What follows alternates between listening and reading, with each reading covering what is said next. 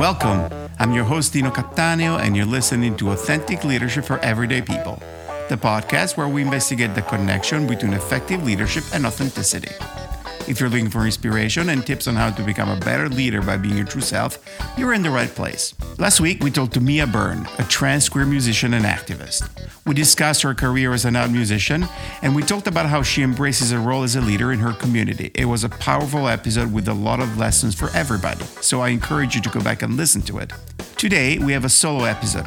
I'm going to touch on a topic that is near and dear to my heart, which is helping high potential leaders reach their full potential while staying authentic to themselves. Let's dive right in. As an executive coach, I often work with high potential leaders, people who have excelled and got themselves to an upper middle management position or even a senior management position, and they need to take the next step in their growth. This step is one of the biggest challenges in business because that's the point of one's career where it becomes crucial to develop new skills, and many of the skills that got the person to the promotion may need to take a back seat, or even in some cases may end up hindering them as a leader. Along with developing a new set of skills, it is also a time when a big shift in mindset is needed. So, for this episode, I thought I would share a few key thoughts that may help you if you're making that shift right now. Now, these ideas come from a number of sources. First, my personal experience. I spent 20 years in services, and I ended my career as the head of two industry practices and the account management function in a digital marketing agency. Then I transitioned to a C level role in a private equity owned company, and now I am the co founder and COO of another boutique marketing firm. The second source is the work that I do as an executive coach. It's the observation of the challenges and the successes that my clients have as they make this transition. And then finally, obviously, I also keep up to date with the general research and all the literature on the topic. Before we get into the meat of the subject, I would just want to make a couple of observations. First of all, I will not have an explicit point about going from tactical to strategic and being able to establish a strategic vision because I feel this is sort of table stakes. This is the base condition to succeed at this level. So, as I cover all the other points, you will obviously hear some mention of strategy and tactics, but it will be within the context of those other topics.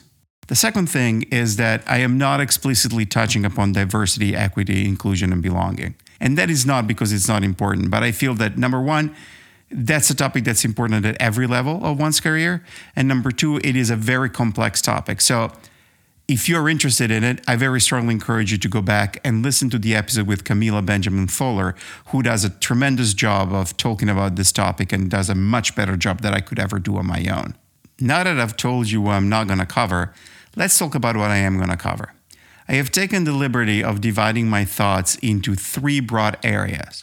Each one is a big umbrella area. You may find at some point that I'm stretching things, but I think that once you look at it from an overall standpoint, it will all make sense and will also be something that's easy to relate to. So, first, we're going to talk about introspection and self awareness. It will not be a shocker that in the first part of this conversation, we will cover that from a standpoint of values, goals, and what's meaningful to you. Then we will talk about skills and assessing your own skills and some of the shift that you need to make in relationship to those skills. The second big area that we're going to cover centered around the idea of selflessness and what it means to be selfless in relationship to the firm and in relationship to all the stakeholders that you're working with. Now, this idea will also cover how this philosophy will inform how you manage everyone around you. It will cover how you build your team, and it will cover a whole lot of other areas. So, it is also another big umbrella idea, if you will. And then finally, the third and really important big area is the area of accountability. What accountability will mean for you individually once you get to that level, and then what it means for the people who work with you. So, as I said earlier, it shouldn't be a surprise that the first area I want to cover is how self awareness and self analysis are really the foundation of making a successful transition to a more senior position and to really achieve your full potential. It all starts with a check of how your values and your goals can be aligned in your new role and what is important to you about the role. As you progress in your career, understanding how what you're doing fits with your personal mission and your passions is key to your success. That's because at this point, what's asked of you becomes more demanding and more rigorous. The challenges are tougher, the complexity increases exponentially, and there are more stakeholders to placate and mediate with. And overall, the pressure increases. At this stage, your talent and your skills are important, but they're not enough. A crucial driver of your success will be your ability to fully commit to the company and your role. And that requires a lot more alignment with your goals and values and passions. This is a phase of your career where if your main motivation is either the financial rewards or the title and the prestige, at some point that is not going to be enough to do what is required for you to succeed.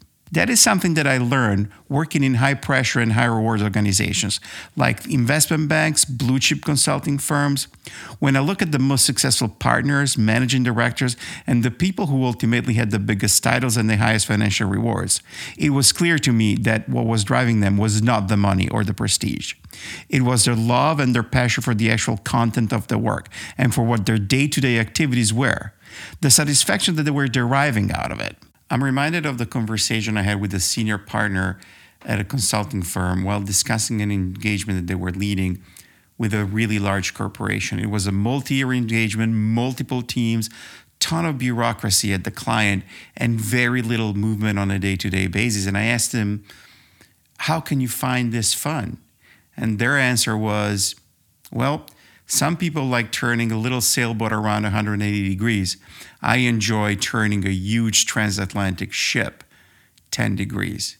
And to me, that was an incredible lesson in awareness in like what do you find interesting about your work? You know, what do you enjoy about it? What's important to you? Now, I'm not saying that compensation and title are not important. As a matter of fact, they're really important for two reasons. The first one is that people who achieve this level of success and this level of leadership tend to be competitive. And no matter how you look at it, compensation and title are kind of the scorecard. The second reason is that fairness is an important value for many people. And it's important to be fairly compensated for the work that you're doing and for the value you're creating. So let me just conclude this little part about values and compensation by bringing up the opposite example. So the people who are doing incredibly demanding, incredibly tough work in situation where they're not compensated a lot of money in absolute terms. You know, people who work for NGOs, people who work in service positions. Once again, their main driver, also in that case, is not the compensation, but it is their personal mission. Okay, so I think this should more than cover the importance of values in finding the right motivation and the right drive to succeed in this environment. But there's another really important function that being aware of your values and being really clear about what your values are plays at this level. And that's defining who you want to be and how you want to be, you know, as a leader. You know, you want to be somebody fun who creates a lighter environment? Is discipline an important value for you? You know, what does fairness mean? And having a very clear sense of your values will also help you navigate the really difficult choices that you're going to be inevitably be faced with, whether it is a decision to take a customer or not, um, it is a decision to let an employee go. All these choices can be really navigated much better and more effectively if you have a keen sense of what your values are and how you're going to act accordingly. Now, when we're talking about a self assessment, a self assessment of the values and an understanding of that are just one of the layers. There's another layer which is just as important, and it's a more tactical layer. And it is an honest assessment of your skills and which of your skills got you the promotion. If you think about the early phases of your career, the feedback was always focusing on improving. There was a lot of emphasis on the weaknesses, and there were a lot of suggestions about working on your weaknesses, focusing on those weaknesses. However, as people progress in their career, what gets them promoted and hired is not how well they cure their weaknesses, it is really what they're really good at. So at some point, you need to make a transition into really honing and crafting and or investing in your strengths. So as you think about how your new role and new position relates to your strengths, there's a number of considerations. The first one goes a little bit back to your values and your passions, and that hopefully the position is focused on strengths that you love and that you love exercising. The second is understanding the balance of the role. What I mean by that, at any point in your career, to be successful, you be in a position where a certain percentage of the work involves exercising and using skills that you already have, and then There's a component that is further refining those skills, and a component that is learning and picking up new skills. It is very difficult for anybody in any role to be put in a position where at least 60% of the content of the work is not based on skills and strengths that they already have, especially as you get put into a new management position. Ideally, as you progress to it, the percentage that is skills that you have sort of becomes larger because you're picking up and developing those new skills. So that's an important part of the analysis. There's also a very counterintuitive part to this, which is as you progress and get to a more and more senior and executive role, the same skills that made you very successful, if you're not careful, may become the same skills that drag you down. And that relates to the ability to shift from actually doing directly to giving up control and managing and giving direction and having confidence that people are going to execute and do the things that you are really good at doing. Trusting people and being able to delegate also relates to the weaknesses. As you recall, I, I, mentioned earlier that there's a point in your career where you really need to hone on your strengths, and that doesn't mean that you should ignore your weaknesses. It just means two things. First of all, you need to get a baseline level of competency in the areas that are areas of weakness and enough competency to be able to direct other people to cover those bases. And then you need to be willing to delegate that work. And that is also a little bit of a challenging task because, by definition and default, if you're delegating work in areas that are a little bit of a weakness for you, it means that that work is going to go to people that are more skilled than you. And so it takes a level of comfort and a level of trust with these people to be able to exceed that control. So if you're able to do the self analysis, assess your values, assess your skills, and really kind of formulate a plan for how you're going to be successful as it relates to that in your new role, you are ready to be in a great position. So now we can move to the second big area, if you will. In order to fully achieve your potential as you enter a middle upper level of management, there's a key mindset shift that needs to happen. I have looked for a name to define it that was very broad, and I'm going to call it the mind shift to selflessness. And I like this name, number one, because it's very broad and it will cover all the areas that we are going to talk about, but also because I think it's sort of the step that then gets you to be sort of a servant leader once you get the, the pinnacle of leadership. So, what do I mean by selflessness? I'm thinking about it in terms of sort of two dimensions. I'm thinking about being selfless towards the business and then being selfless towards your team. So let's talk about the business. Being selfless towards the business means that your first priority is to be fully committed to the success of the firm. So, understanding that every decision you're making should be based on what is best for the business there's an element of subtlety to this.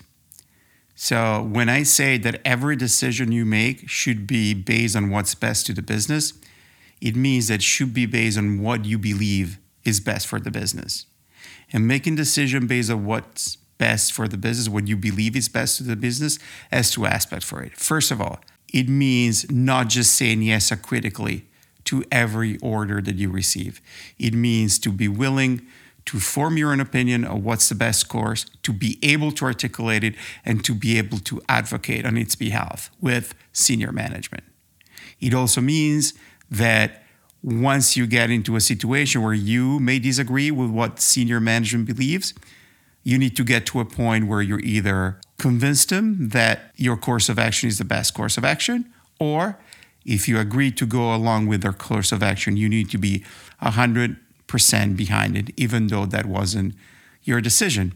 And if you come to a point where you believe that what you're asked to do is not the best for the company, that's where your values come back into play and you're going to be thinking about a decision whether the role is still the right role for you. And let me just digress on this topic to say that it is a terrifying place to be.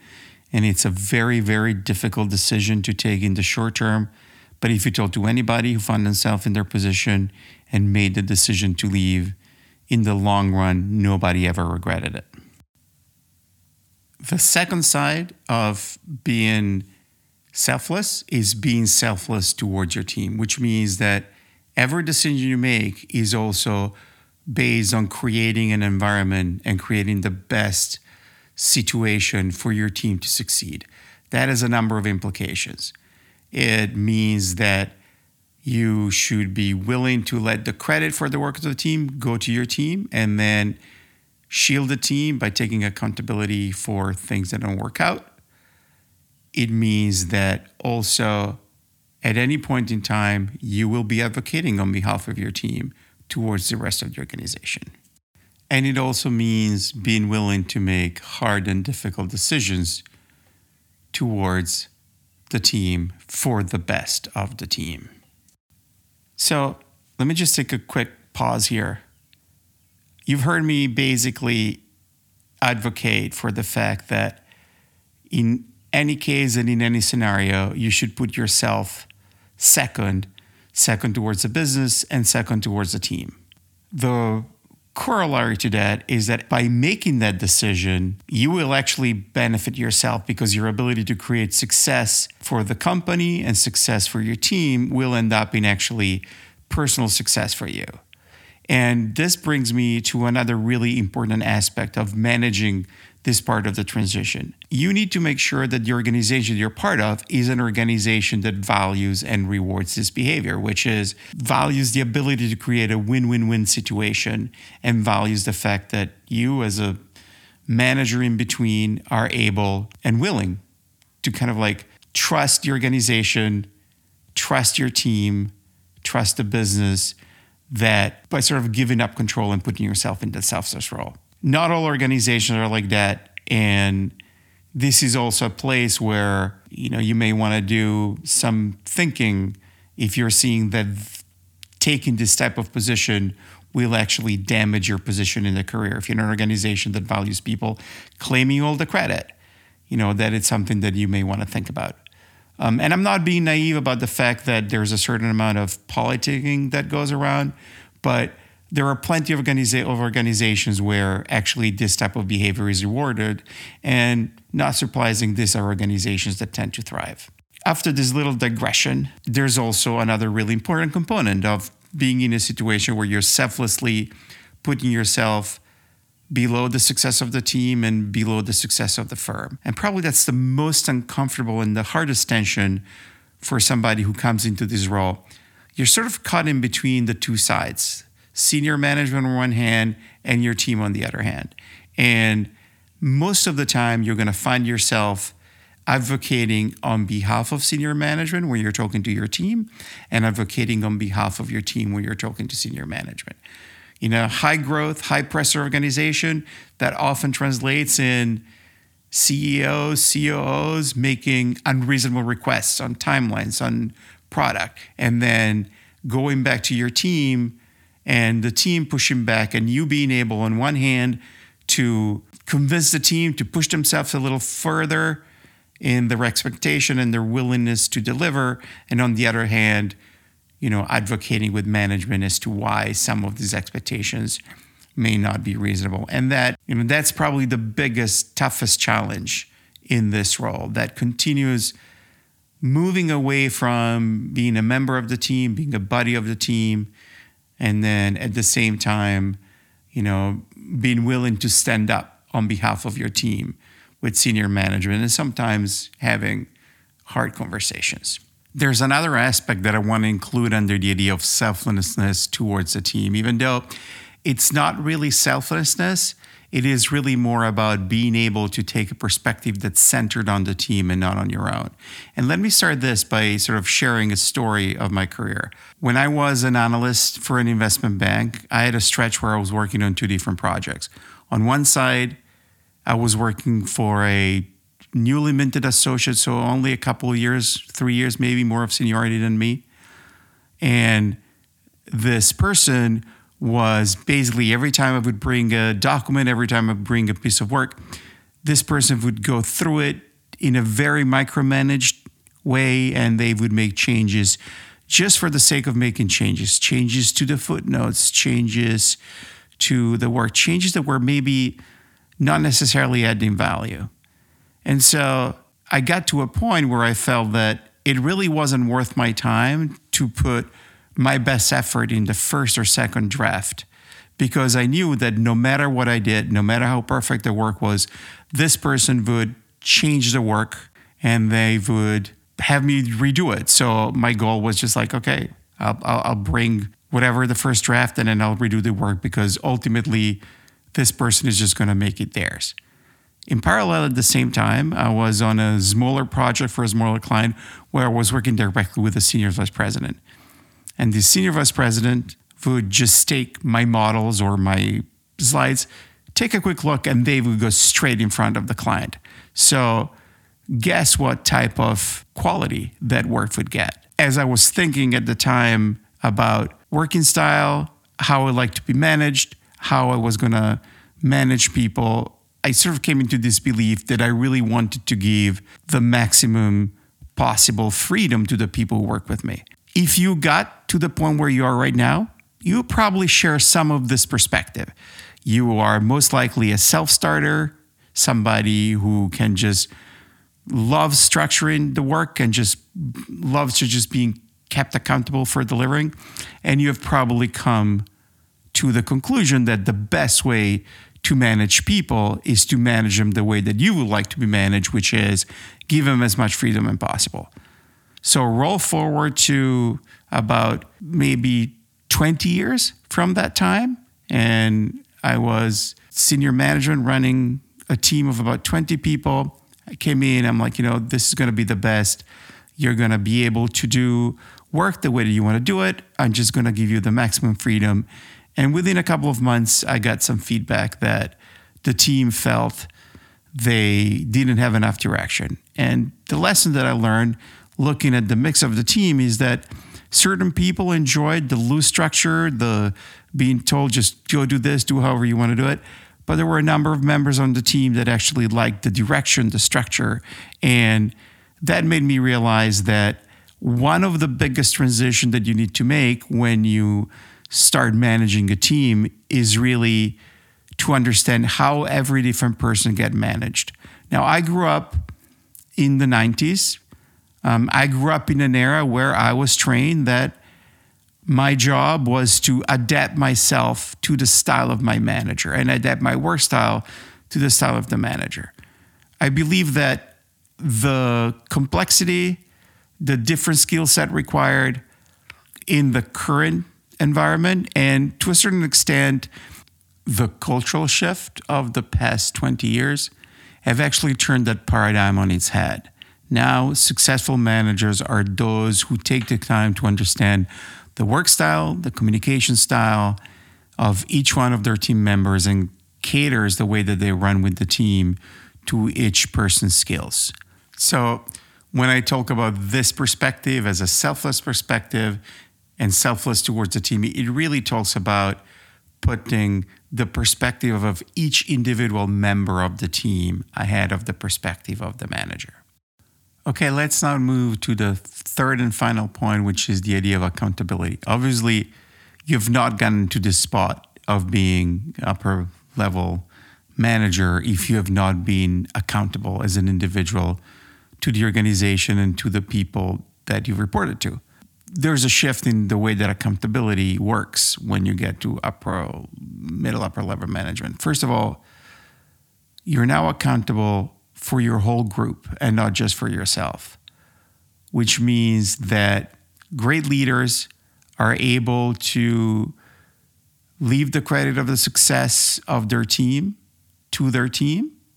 And then they're also, even more importantly, are able and willing to take accountability when things go wrong. And that's a trait that is really, really essential to create success for the team because knowing that there's a level of trust that once a leader, once a team leader tells the team, okay, I'm willing to do this and understands the risks and is willing to shield the team um, in case things don't work out the way they should work out, that actually creates a level of trust and an ability for the team to take risks that they would not be able to take otherwise, which may lead to some bump on the road every once in a while, but in the long run, often bring to better results and more innovation. The second side of the accountability is that whereas you may have gotten used before to just being accountable to people above you, you're now also accountable to your team. What does it mean to be accountable to your team? It means, first of all, to be willing to be transparent and to share information with them honestly. Um, obviously, without breaking, you know, there are points where there is confidential information that cannot be shared for the team, but being willing to be transparent with the team when things are challenging in the long run also will buy a lot of trust. And then the other side of the accountability to the team is a willingness to keep everybody in the team accountable to whatever standards has been set up for the team and to be willing to take action if there are members of the team that are either not performing or behaving in a way that is not consistent with the values of the firm and the values that are being set for the team to actually being able to take action and give the team confidence that everybody on the team will be held accountable and will pour their weight. So these are the two sides of accountability. And with that, um, we're going to close this conversation. These are just some thought starters. Some point, by no mean I am, you know, claiming that this is the full range of things that you should consider as you're shifting into an upper middle manager role and sort of like as a, as a high potential performer. But hopefully it's been a great starter for you to give you a framework to think about it. So just to quickly summarize it, first, we talked about the need for introspection, self-analysis, both outlining your values and then outlining your skills and making sure that the way you are operating in that role is consistent with your skills and values in a way that really truly ultimately benefits you and the company. The second part that we talked about is this idea of selflessness, selflessness towards the company and selflessness towards your team. And then finally, we talked about accountability, accountability towards the company and accountability towards your team. So this concludes our episode, and we're going to roll straight into the final credits. As usual, if you enjoyed this episode, please find somebody who you think may enjoy it and tell them to listen to it. And if you love the podcast, please tell everybody about it. Post about it on social media. Every little bit helps. Make sure that you're subscribed to the podcast in your favorite listening platform so you don't miss any episode. And if you happen to listen on a platform that allows reviews like Apple Podcasts, Audible, Goodpods, please leave us a five star rating and a stellar review. You can find more information for the podcast on the website. The website is located at al4ep.com, spelled with the number four. You can email me at dino at al4ep and make sure that you follow us in all the social channels on Twitter and Instagram. The handle is at AL4EDP, so with the letter D. And on Facebook, you can find us at Authentic Leadership for Everyday People. This episode was written, recorded, produced, and edited by me, Dino Cattaneo. The theme music was composed, produced, arranged, and recorded by Nicolas Cattaneo, who also played drums and keyboards with assistance from Tony Savarino on guitar and Jesse Williams on bass. And this time we're going to close the episode a little differently. We're just going to let the music go a little bit. Thank you very much and see you next week.